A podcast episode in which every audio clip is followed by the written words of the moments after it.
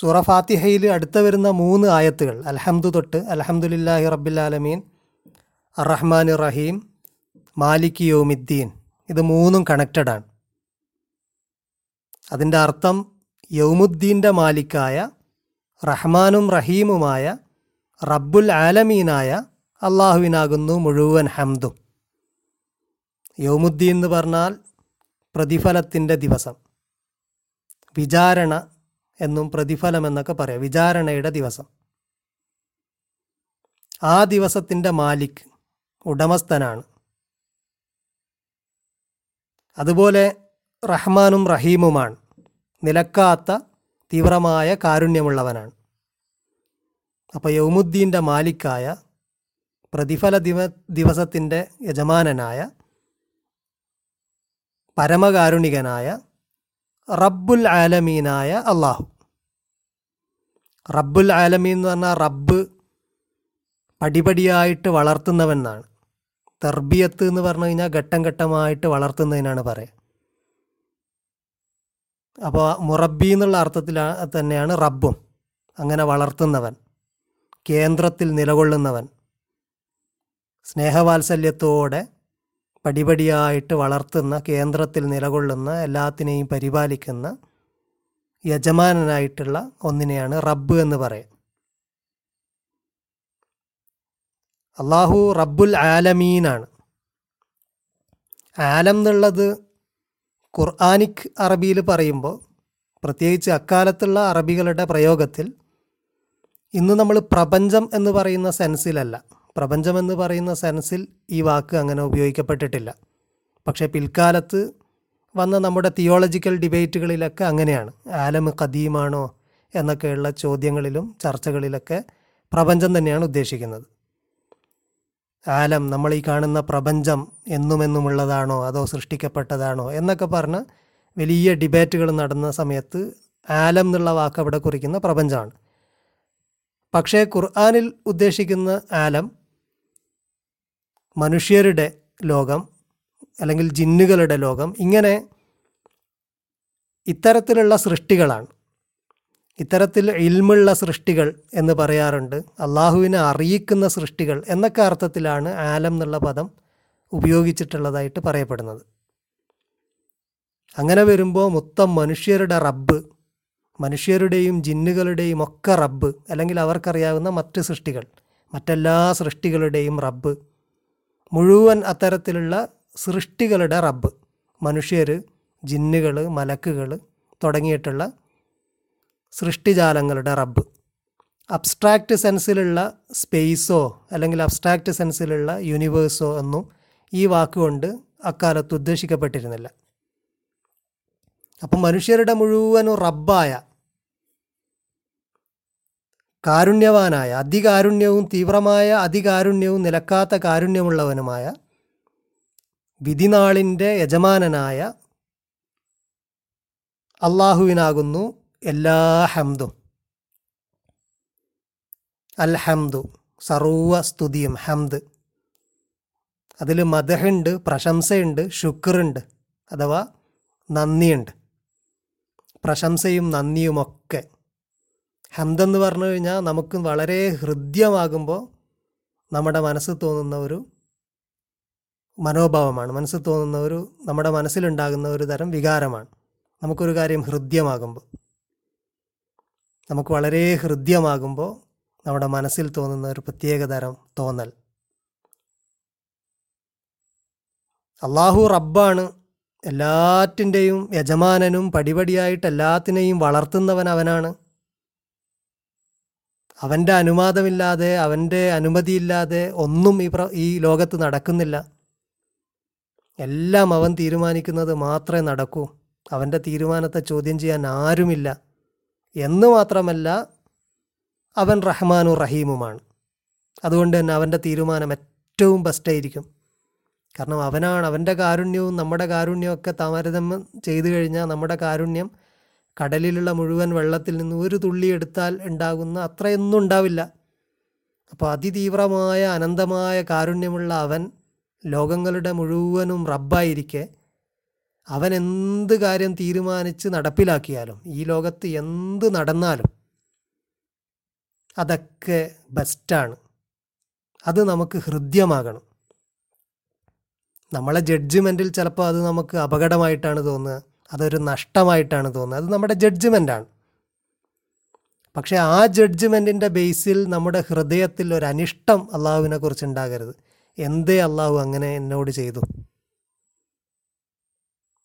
അത് ഹംദിന്റെ അഭാവമാണ്. ഹംദ് എന്ന് പറയുന്നത് നമുക്ക് അള്ളാഹുവിന്റെ എല്ലാ ചെയ്തികളോടുമുള്ള തൃപ്തിയാണ്. അത് ബെസ്റ്റാണ് എന്ന യക്കീൻ നല്ലതിനായിരിക്കും എന്ന ഒരു ഊഹം പലരും പറയാറുണ്ട്. പക്ഷെ അതല്ല നല്ലതിന് തന്നെയാണ് എന്ന നൂറ് ശതമാനമുള്ള ഉറപ്പ്. ആ ഉറപ്പിൽ നിന്നാണ് നമുക്ക് ആ ഒരു മനോഭാവം അല്ലെങ്കിൽ ആ ഒരു വികാരം നമ്മുടെ ഹൃദയത്തിൽ ഉടലെടുക്കുന്നത്. അൽഹംദുലില്ല ബെസ്റ്റാണ്. അതുകൊണ്ട് എല്ലാ പുകഴ്ത്തലും. ഒരാളെ നമ്മൾ പുകഴ്ത്തുന്നുണ്ടെങ്കിൽ അയാളുടെ ക്വാളിറ്റി കൊണ്ടാണല്ലോ പുകഴ്ത്തുക. അത് രണ്ട് രീതിയിലുണ്ട്. ഇഖ്തിയാരി ആയിട്ടുള്ള ഒരാൾ സ്വയം വിചാരിച്ചിട്ടുണ്ടാകുന്ന ക്വാളിറ്റി ഉണ്ട് വിചാരിക്കാതെ ഉണ്ടാകുന്ന ക്വാളിറ്റി ഉണ്ട്. അങ്ങനെയാണ് മുഫസിറുകൾ ഇതിനെ തരംതിരിക്കാറ്. ഉദാഹരണത്തിന് ഒരാളുടെ ഭംഗിയൊന്നും അയാൾ വിചാരിച്ചിട്ട് കിട്ടുന്നതല്ല. അതിനെയൊക്കെ പുകഴ്ത്തുമ്പോഴാണ് പൊതുവേ മദഹി ചെയ്യുക എന്ന് പറയുക പക്ഷെ ഒരാൾ അയാളുടെ ഉദ്ദേശാർത്ഥം അയാൾക്ക് ഉണ്ടാകുന്ന കാര്യങ്ങളെ നമ്മൾ പുകഴ്ത്തുന്നതിനാണ് പൊതുവെ ഹംദ് എന്ന് പറയാം. അദ്ദേഹം എന്ന് അതിന് പറയാറില്ല. അപ്പോൾ അള്ളാഹു എന്ത് ചെയ്താലും ഉദ്ദേശാർത്ഥം എന്ത് ചെയ്തു കഴിഞ്ഞാലും അത് ബെസ്റ്റാണ് അത് നമുക്ക് ഹൃദ്യമായിട്ട് തോന്നണം.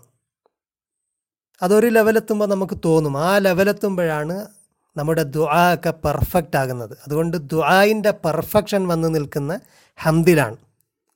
ദുആ കറങ്ങിത്തിരിഞ്ഞ് ദ്വായിന്റെ തുടക്കവും ഒടുക്കവും ഒക്കെ ഹന്താണ്. സൂറ യൂനുസിൽ പറയുന്നുണ്ട്. സ്വർഗത്തിലെത്തിക്കഴിഞ്ഞാൽ ആഹിർ ദഴവാഹും അവരുടെ അവസാനത്തെ അവിടുത്തെ ദ്വാ എന്താണ്? അനിൽഹംദുലില്ലാഹി റബ്ബില്ലാലമീൻ എന്നുള്ളതാണ് അൽഹംദുലില്ലാഹി റബ്ബില്ലാലമീൻ എന്നതാണ് അവരുടെ ലാസ്റ്റ് പ്രാർത്ഥന. സൂറ ഗാഫിറിൽ കാണാൻ കഴിയും ഹുവൽ ഹയ്യു ലാ ഇലാഹ ഇല്ലാഹു അവൻ ഹയ്യാണ് അൽ ഹയ്യാണ് സ്വയം ജീവനുള്ളവൻ അവനാണ്. അവനെ കൂടാതെ ഒരു ഇലാഹുമില്ല ലാ ഇലാഹ ഇല്ലാഹുവ ഫദ്ഊഹു അതുകൊണ്ട് അവനോട് ദുആ ചെയ്യും. മുഖ്ലിസീന ലഹുദ്ദീൻ മുഖ്ലിസീന ലഹുദ്ദീൻ. കീഴ്വണക്കം അനുസരണ അവന് മാത്രം നിഷ്കളങ്കമായി അവന് മാത്രമായിക്കൊണ്ട്. അവന് മാത്രം നിഷ്കളങ്കമായി കീഴ്പ്പെട്ടുകൊണ്ട് അവനോട് ദ്വാ ചെയ്യൂ. എന്നിട്ട് പറയുന്ന എന്താ? അലഹമുല്ലാഹി റബ്ബില്ലാലമീൻ അതാണ് ദ്വാ അതുകൊണ്ട് തന്നെ നമ്മുടെ ദ്വായിന്റെ ഒക്കെ തുടക്കത്തിൽ ഹംദാണ് വേണ്ടത് എന്ന് റസൂറുള്ള പഠിപ്പിച്ചു. ദ്വാ അവസാനിക്കുമ്പോൾ ഹംദ് കൊണ്ട് അവസാനിപ്പിക്കണം. ഇപ്പം രണ്ട് ഹംദിന്റെ ഇടയ്ക്കിൽ പറയാനുള്ളത് തന്നെയാണ് നമ്മുടെ ദ്വാ തുടങ്ങുന്നതും ഹംദിലാണ്. എല്ലാം അള്ളാഹുവിനോട് പറഞ്ഞിട്ട് അവസാനവും നമ്മൾ പറയുന്നത് എന്താ? നീ എന്ത് ചെയ്താലും ഞങ്ങൾക്ക് തൃപ്തിയാണ്. നീ ഇതുവരെ ചെയ്തതിലൊക്കെ ഞങ്ങൾക്ക് തൃപ്തിയാണ്. എന്നാലും ഞങ്ങൾക്ക് ഇന്ന് ആവശ്യങ്ങളൊക്കെ ഉണ്ട്. അതൊക്കെ ഉണ്ടെങ്കിൽ പോലും ഇനി നീ എന്ത് ചെയ്താലും തൃപ്തിയാണ്. അപ്പോൾ ഈ ഒരു ഹംദ് ആണ് ദ്വായിന്റെ ഒരു ടൊട്ടാലിറ്റി എന്ന് പറയുന്നത്.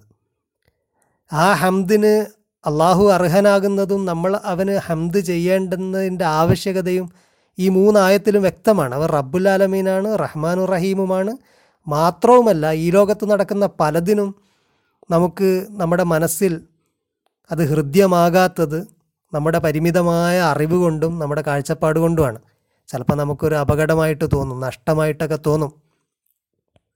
പക്ഷേ അത് നമ്മുടെ പരിമിതമായ കാഴ്ചയാണ്. ഈ ലോകത്തെ ജീവിതം മാത്രമാണ് നമ്മൾ കാണുന്നത്. നമ്മൾ പലതും ചെയ്യുന്നു നമുക്ക് പലതും ലഭിക്കുന്നില്ല. അവൻ എന്തുകൊണ്ട് അങ്ങനെ നമ്മളോട് ചെയ്യുന്നു എന്നൊക്കെ തോന്നുന്നത് എന്തുകൊണ്ടാണ്? നമ്മുടെ കാഴ്ചയും നമ്മുടെ അറിവും ഒക്കെ പരിമിതമായതുകൊണ്ടാണ്. അപ്പം നമുക്ക് ബോധ്യം വരണം അവൻ യൗമുദ്ദീനിന്റെയും മാലിക്കാണ്. അന്നും അവനാണ് യജമാനൻ. അങ്ങനെ ഒരു ഒരു ജീവിതം ബാക്കിയുണ്ട്. ദീർഘമായ ജീവിതം ബാക്കിയുണ്ട്. അതുകൊണ്ട് തീരുമാനിക്കാൻ ഈ ലോകത്തെ കാര്യം മാത്രം എടുത്തുകൊണ്ട് ഇത്തരം കാര്യങ്ങൾ നമുക്ക് തീരുമാനിക്കാൻ കഴിയില്ല എന്ന് മാത്രമല്ല നമ്മുടെ ദൃഷ്ടി നമ്മുടെ മുഴുവൻ ജീവിതത്തെയും ജീവിതത്തിനപ്പുറത്തുള്ള അഥവാ നമ്മുടെ ഇഹലോക ജീവിതത്തിനപ്പുറത്തുള്ള മരണാനന്തര ജീവിതത്തിലും കൂടെ നമ്മുടെ ദൃഷ്ടി വായിക്കേണ്ടതും അങ്ങനെ നമ്മുടെ മനസ്സിൽ ഹംദ് രൂപപ്പെടുത്തേണ്ടതുമാണ്. അതുകൊണ്ട് ഈ മൂന്ന് ആയത്തിലും ആ കാര്യങ്ങൾ വ്യക്തമാണ്. അലഹമുല്ലാഹി റബ്ബില്ലാലമീൻ അറഹ്മാൻ റഹീം മാലിക് യോമിദ്ദീൻ. അത് കഴിഞ്ഞിട്ട് പിന്നെ നമ്മൾ പറയുന്നത് ഇയാക്ക നഅബുദു.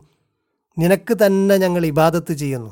വ ഇയാക്ക നസ്തഴീൻ നിന്നോട് തന്നെ ഞങ്ങൾ സഹായം ചോദിക്കുന്നു.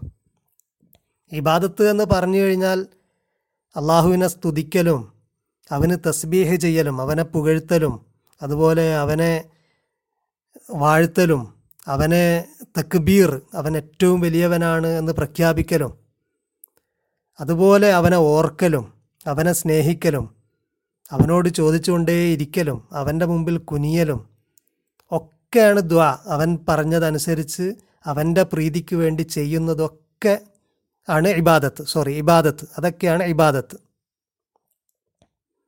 അപ്പോൾ എല്ലാം ഇബാദത്തല്ല നമ്മൾ ചെയ്യുന്നത്. പക്ഷേ നമ്മൾ ചെയ്യുന്ന സാധാരണ കർമ്മങ്ങളൊക്കെ നമുക്ക് അള്ളാഹുവിന്റെ പ്രീതിക്ക് വേണ്ടി അവനെ ഓർത്തുകൊണ്ട് ചെയ്യുമ്പോൾ ഇബാദത്താക്കി നമുക്ക് മാറ്റാൻ കഴിയും.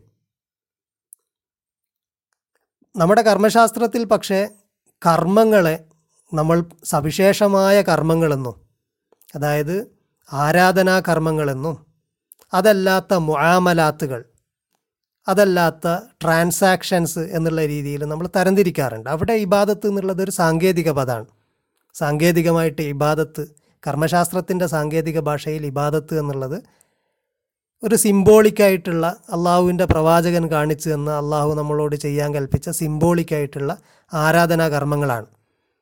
അതിന് നാട്ടിന്റെ നാട്ടു നടപ്പനുസരിച്ചൊന്നും വ്യത്യാസമൊന്നും ഉണ്ടാവില്ല.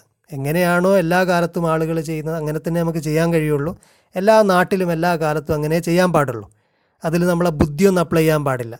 അതിൽ പ്രവാചകൻ കാണിച്ചു തന്നതേ അനുവദനീയമായതുള്ളൂ. അതിന്റെ അപ്പുറത്ത് നമ്മളൊന്നും ഇൻവെന്റ് ചെയ്യാൻ പറ്റില്ല. അതൊക്കെ സിംബോളിക്കാണ് അതിന്റെ ഗുണങ്ങളും ലക്ഷ്യങ്ങളൊന്നും നമുക്ക് കൃത്യമായിട്ടെല്ലാം അറിയേയില്ല. ഉദാഹരണത്തിന് നിസ്കാരം. നിസ്കാരം കൊണ്ട് എന്താണ് ആരോഗ്യം മെച്ചപ്പെടാനോ ആണോ അങ്ങനൊക്കെ നമുക്ക് വെറുതെ തോന്നാമെങ്കിലും അതൊന്നും ആയിരിക്കണം എന്നില്ല അതിന്റെ ഉദ്ദേശ ലക്ഷ്യം. അല്ലെങ്കിൽ മനസമാധാനം ഉണ്ടാകാൻ എന്നുള്ളതൊന്നും അല്ല അതിന്റെ അൾട്ടിമേറ്റ് ലക്ഷ്യം. അതുപോലെ ജക്കാത്ത് കൊടുക്കുന്നത് ദാരിദ്ര്യ നിർമ്മാർജനത്തിനോ അല്ലെങ്കിൽ പട്ടിണി അകറ്റാനോ ഒക്കെ നമുക്ക് അങ്ങനെ തോന്നാമെങ്കിലും അതിന്റെ ഒന്നും അൾട്ടിമേറ്റ് ഉദ്ദേശ ലക്ഷ്യം അതാണ് എന്ന് പറയാൻ കഴിയില്ല. അതുകൊണ്ട് തന്നെ നമ്മൾ മനസ്സിലാക്കിയ ഉദ്ദേശ ലക്ഷ്യത്തിനനുസരിച്ചിട്ട് ഇബാദത്തുകളിൽ മാറ്റം വരുത്താനും കഴിയില്ല. അതിനെ അതിനെക്കുറിച്ച് കർമ്മശാസ്ത്രത്തിൽ പറയാറുള്ളത് അത്തരത്തിലുള്ള കിയാസുകൾ ഇബാദത്തിന് അത്ര അത്തരത്തിലുള്ള റാഷണൽ റീസണിങ് ഇതിൽ അപ്ലിക്കബിൾ അല്ല എന്നുള്ളതാണ്. അപ്പം അത്തരം കർമ്മ അത്തരം സംഗതികളെ കുറിക്കാൻ വേണ്ടിയിട്ടുള്ള ഒരു സാങ്കേതിക പദമാണ് കർമ്മശാസ്ത്രത്തിലെ ഇബാദത്ത്. പക്ഷേ ഇവിടെ പറയുന്ന ഇബാദത്ത് എന്നുള്ളത് അള്ളാഹുവിന് മുമ്പിൽ ഒരു അടിമ ചെയ്യുന്ന അവന്റെ പ്രീതി കാംക്ഷിച്ചുകൊണ്ട് ചെയ്യുന്ന അവന് സമർപ്പിച്ച് കൊണ്ട് ചെയ്യുന്ന എല്ലാമാണ്. അവന്റെ പ്രീതിയായിരിക്കണം ലക്ഷ്യം അവന് വേണ്ടി എന്നുള്ളതായിരിക്കണം അവന്റെ മുമ്പിലായിരിക്കണം. അങ്ങനെ ഞങ്ങൾ നിനക്ക് ഇബാദത്ത് ചെയ്യുന്നു. പക്ഷേ നമ്മളങ്ങനെ വിചാരിച്ചാലും ഇബാദത്തിന് പോലും നമുക്ക് കഴിവില്ല. അപ്പോഴും സഹായം അള്ളാഹുവിന്റെത് വേണം. അതുകൊണ്ട് അള്ളാഹുവിനോട് സഹായവും തേടുന്നു. നിന്നോട് തന്നെ ഞങ്ങൾ സഹായം തേടുന്നു. ഇബാദത്തും നിനക്ക് തന്നെ സഹായവും നിന്നോട് മാത്രം. എന്നിട്ട് നമുക്ക് ചോദിക്കാനുള്ള പ്രധാന ചോദ്യം പിന്നീടാണ് വരുന്നത്.